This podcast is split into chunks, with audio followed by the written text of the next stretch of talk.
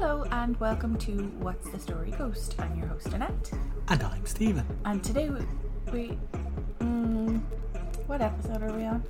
The next one. Could be on Is it 70. 68? It's 67. Oh. Oh, yeah. So, ep- welcome to episode six. We're so professional. It's not even funny. You're a professional. We crack on. Please. I stood in the window of our room with the soft mesh curtain draped over my shoulder. I don't know why I was in such a rush to look out the window.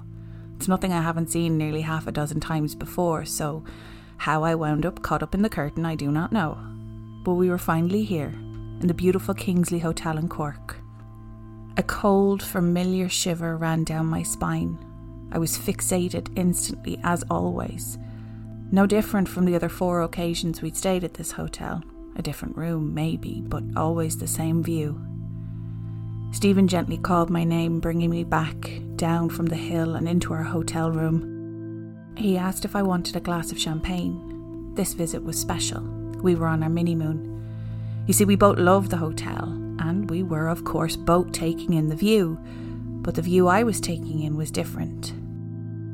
Not the people down below in the warm infinity pool, not the locals running or walking on the path that runs alongside, not the rushing water of the ferocious River Lee, not the old Cork Waterworks building or the beautiful houses spotted up on the steady slope of the hill on the other side of the river, but another building up on the tippity top of the hill. And provided you're not from Cork or know the history of the area, you'd be forgiven for assuming the building I was referring to was the dark, grey, Gothic style mammoth of a building to the left of my view. Instead, it's the red brick building. By comparison, it could be considered dull or uninteresting, lacking in any special or exciting qualities. I don't know why, but buildings that just look like buildings and yet have a shocking history scare me more because of the sense of ease people probably felt when entering the facility. You see, St. Anne's, the grey building, and St. Kevin's, the red building, were all part of the same facility. It was originally called Eglinton Lunatic Asylum after the Earl of Eglinton, the Lord Lieutenant of Ireland, and was opened in 1852. A chapel was later opened in 1885, and St. Kevin's Hospital was opened in 1890. Eglinton Asylum stands in the Shanakiel area of Cork City, near Cork City Jail and the former Good Shepherd Magdalen Laundry. It opened its doors in 1789, the second, quote, lunatic asylum to be built in Ireland. But both were places to be avoided at all costs, no matter how badly a person needed help. It was a time when little was known about mental health, and a great deal of unnecessary suffering occurred inside these walls. A person would have been better off homeless, sleeping at the side of the road, than being incarcerated in a place like this. One could be sent to the asylum for any behaviour authorities considered to be a sign of mental illness, including swearing, masturbation, adultery, and undiagnosed illnesses. Unmarried mothers were sent there and forced to, quote, wash away their sins by doing tasks like laundry for 12 hours a day. William Saunders Hallaran, the first Irishman to write a book on psychiatry, was appointed the first medical superintendent of the county and city of Cork Lunatic Asylum. He studied in Edinburgh, and it was thought that it was here that he met Joseph Cox. Hallaran described and praised Cox's circulating swing, which had been first suggested in Zoonomania by another Edinburgh alumni, Erasmus Darwin. Hallaran designed his own version of this, and it was nicknamed Hallaran's Chair. Hallaran proclaimed the benefits of his improved version deployed in Cork, in which patients were strapped to the chair and rotated up to 100 rotations per minute, inducing sleep in those suffering manic episodes. Hallaran observed that inmates often voluntarily mounted the swing for pleasure and recommended it where insanity was not yet chronic, being beneficial in quelling the unruly. The swing enjoyed popularity in asylums in the British Isles during the early 19th century, and aggressive use induced vomiting and bowel evacuation. Emetic reactions, as in vomiting, were then seen as therapeutic, and despite all this sounding horrid, it should be seen as among the more humanitarian contemporaneous psychiatric treatments. The common practice of torture in, quote, madhouses of the time included chaining up patients, isolating them, bloodletting, and inducing vomiting. The chair was popular because it induced vomiting without the use of drugs. In the early 1900s, Eglinton Asylum was renamed Our Lady's Hospital and the building was renovated, but the new facilities and the soft, benign new name did not have much of an impact on the treatment of those who found themselves within. The facility didn't close down completely until the 1960s, and over the years, many claim to have experienced paranormal activity here. Apparitions of former inmates have been seen wandering the corridors, and ghostly nurses still doing rounds have been seen sobbing. But for those who hear it, it's the terrible noises on the second floor where the treatment rooms were that are most distressing. Heartbreaking screams, miserable and hopeless moans, and the thrashing and clattering of chains as if abandoned souls still struggled wildly to free themselves from their eternal suffering.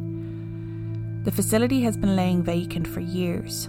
It stood the test of time despite two fires, one as recently as July 2017 there are also talks of not only restoring the building, but converting it into apartments. Any takers? But should you need an extra shot of scary before you head back to work from your lunch or turn off to go to bed, let's take a walk, less than 20 minutes, to another of Cork's most famous locations and one of our favourite locations, Cork City Jail. The city jail at Sunday's Well opened in 1824 and was active for 99 years. The building was originally a mixed sex prison, although it later became used for women only. It's now a heritage centre. Having been there every time we visit Cork, yes, we've been there five times, the staff are so friendly and approachable, which is a sharp contrast to the conditions once experienced by prisoners in this jail. As I said, the jail originally housed both male and female inmates who committed crimes within the city boundaries, the ones who committed crimes outside of Cork City were sent to the Cork County Jail instead. Meanwhile, those sentenced to death were executed by hanging from the gatehouse of the prison. In 1868, hangings were eventually stopped. The gatehouse is the area that's most visible to onlookers and passers by, and where you pay admission and can purchase an audio guide. The Cork City Jail may be grand, but the gatehouse is a reminder of its grim purpose. Not unlike Crumlin Jail in Northern Ireland, Cork City Jail has been restored and spruced up so well you would never think it was once a place of so much suffering. Having done the tour ourselves, we were shocked to learn that for some, Cork City Jail was, I wouldn't have said a haven, but it was a shelter. Three meals and a chance to catch one's breath while living on the hard streets of Cork for some. With that in mind, it's no wonder that some believe that the former occupants have found it very difficult to leave. People living around Sunday's Well have always maintained that the jail was haunted, but I think we've come to the understanding that that word is used quite liberally when it comes to old buildings. In this instance, however, the rumours appear to be correct. Even during the initial restoration of the site, project staff became aware that something a little weird was present. Men's voices were heard coming from the room next door, but if investigated, no one could be found. Electrical items would be turned off or on, or even moved from place to place, as if a curious child wanted to play with the equipment. The phantom child theory also accounts for an encounter when someone felt a tug on their jacket, similar to the actions of a child trying to get one's attention. Of course, the prison had no shortage of women imprisoned for some of the wildest reasons, so there's no shortage of manifestations of phantom women. The apparitions don't seem overly choosy as to when they appear, as they've been seen in both day and night. The women are said to be tall and thin, dressed in smart 18th century attire. They always avoid eye contact with the living, perhaps even oblivious to their presence. The figures normally disappear into the walls. As you walk through the hallways and rooms, you will learn more about the jail. You'll also learn about the rules and punishments and the prisoners that used to be confined there. You'll encounter some wax figures depicting jail characters, such as guards and prisoners. They're all quite lifelike and definitely adds more to the experience. While you either listen to the audio guide or read the booklet, the wax figures show what life was like in the jail in the 1800s to the early 1900s. But as you wander around the impressive building, don't let your mind wander too far. You could very well see someone in the corner of your eye and just assume it's a wax figure, maybe down one of the corridors that's still in disarray. What do you think of that story? That was very cool. I really enjoy the stories where we've been to the place. I feel like we can actually have an opinion or you know give a, a true account of how we felt while we were there. Now, in fairness, we've like I said, it's embarrassing how many times we've gone. I'm pretty sure we're putting someone's kids through college. We haven't gone with the boys yet. In fact, the last time we went was did we did we go on our mini moon in the December or the January? December was the mini moon. Yeah. February was. So uh, 2019 was the last time we went, oh yeah. and we had been there religiously every year except that year we went twice. We went in the January and then we went again in the December. Um, but every time we've gone, it's just been like a staple piece of how we end our trip there. Yeah. And every time we go, I end up either relearning something or lear- feel like I missed something the last time. It's kind of like when you watch a Marvel movie or if you watch any movie that you think you've watched enough to kind of know the whole gist of the story, and then the second or third time you watch it, you're like, oh, I didn't cop that the last time. Um, so it's like every time we do the tour, I either learn something new or something just sinks in a little bit better. But despite the fact, very much like um, Crumlin Road Jail, despite the fact that the place is really clean, really spruced up, it's eerie as hell for me. Um, there are a couple of corridors that they haven't touched, and they have perspex perspex glass, so you can see down through them.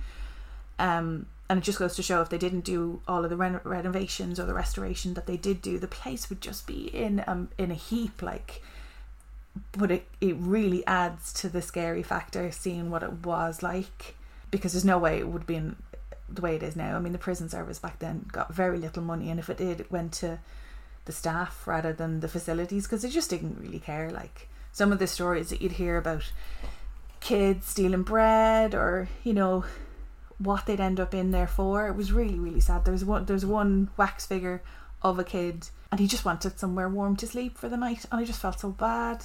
But I think I remember like, that one. Yeah. I didn't have any definitive characters in that one, so I don't know if you actually came up with something. What was your man, the doctor Mal- Malachy Maller? Hallaran. Hal- oh, I can't read my own writing. Hallaran. I was just thinking of a doctor type figure. Yeah. Uh, Wallace Shawn came to mind. He is Sheldon Cooper's Meemaw's partner. Oh, doesn't he do the voice of one of the He- Toy Story characters? He does. He is. He's not the dinosaur. Find this out now for you. Wait, is he he the plays? Doctor John Sturgis. Yeah, he's the voice of Rex in Toy Story. He is the dinosaur. Why did I think that that was your So man who plays Ross? No, that's the giraffe in the Madagascar yeah, you cartoon. could. They're not even the same species. No. You See, I think his intentions were. At least he was trying something that didn't require someone being chained to a wall because some of the like not Waverly Place was it Waverly Place that we Sorry, covered? you're talking about his new technique. I was like, the actor was trying something new. No, no, no. Sorry. Um, at least he was trying something. Yeah. um, where it, it kind of feels like his swing was inducing some sort of G's and people were passing out because, like, the same training that NASA pilots go through and they pass out.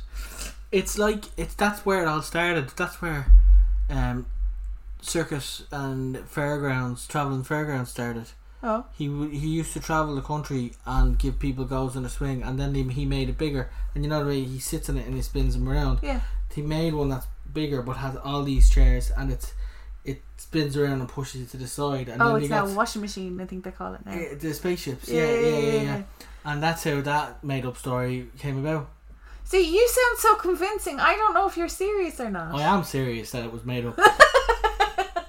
okay. Um no, but I might like I mean so that character actually plays true for me because he's sweet and he's he's adorable and the character that he plays in Young Sheldon, is like cute as a button. Um but I really think that he was actually trying to at least do something other than I think it was was a Waverly Place that we we did an episode on where the remnants of a cage was left Oh, behind yeah, yeah. and you can only imagine what some of the patients were going through because nobody knew anything about mental health and I really don't know how long we're allowed to use that excuse for because these stories are getting further and further away from the 14 and 15 and 1600s Yeah. and now these are in like the late 18, early 1900s. So at least he's he was trying something new. Uh, I didn't fall down a rabbit hole this week. Oh, no injuries. No injuries, no. we finished it there. Say your words. So thank you so much for listening to today's episode. If you have any questions or queries, our Instagram is what's the story ghost. If you have any personal stories, our email is what's the story ghost at gmail.com. I will include all of the links in the description of the episode. And those are all my words. Exit jingle. Exit jingle. Do do do do do do do do do do do do do. Bye. Bye. That sounded very Saved by the Bell. You know the dramatic scenes in it, not like the Yeah, it was end more credits. Blossom, I was. Yeah. She the one who wore all the hats. And then became uh, Sheldon's girlfriend later in life.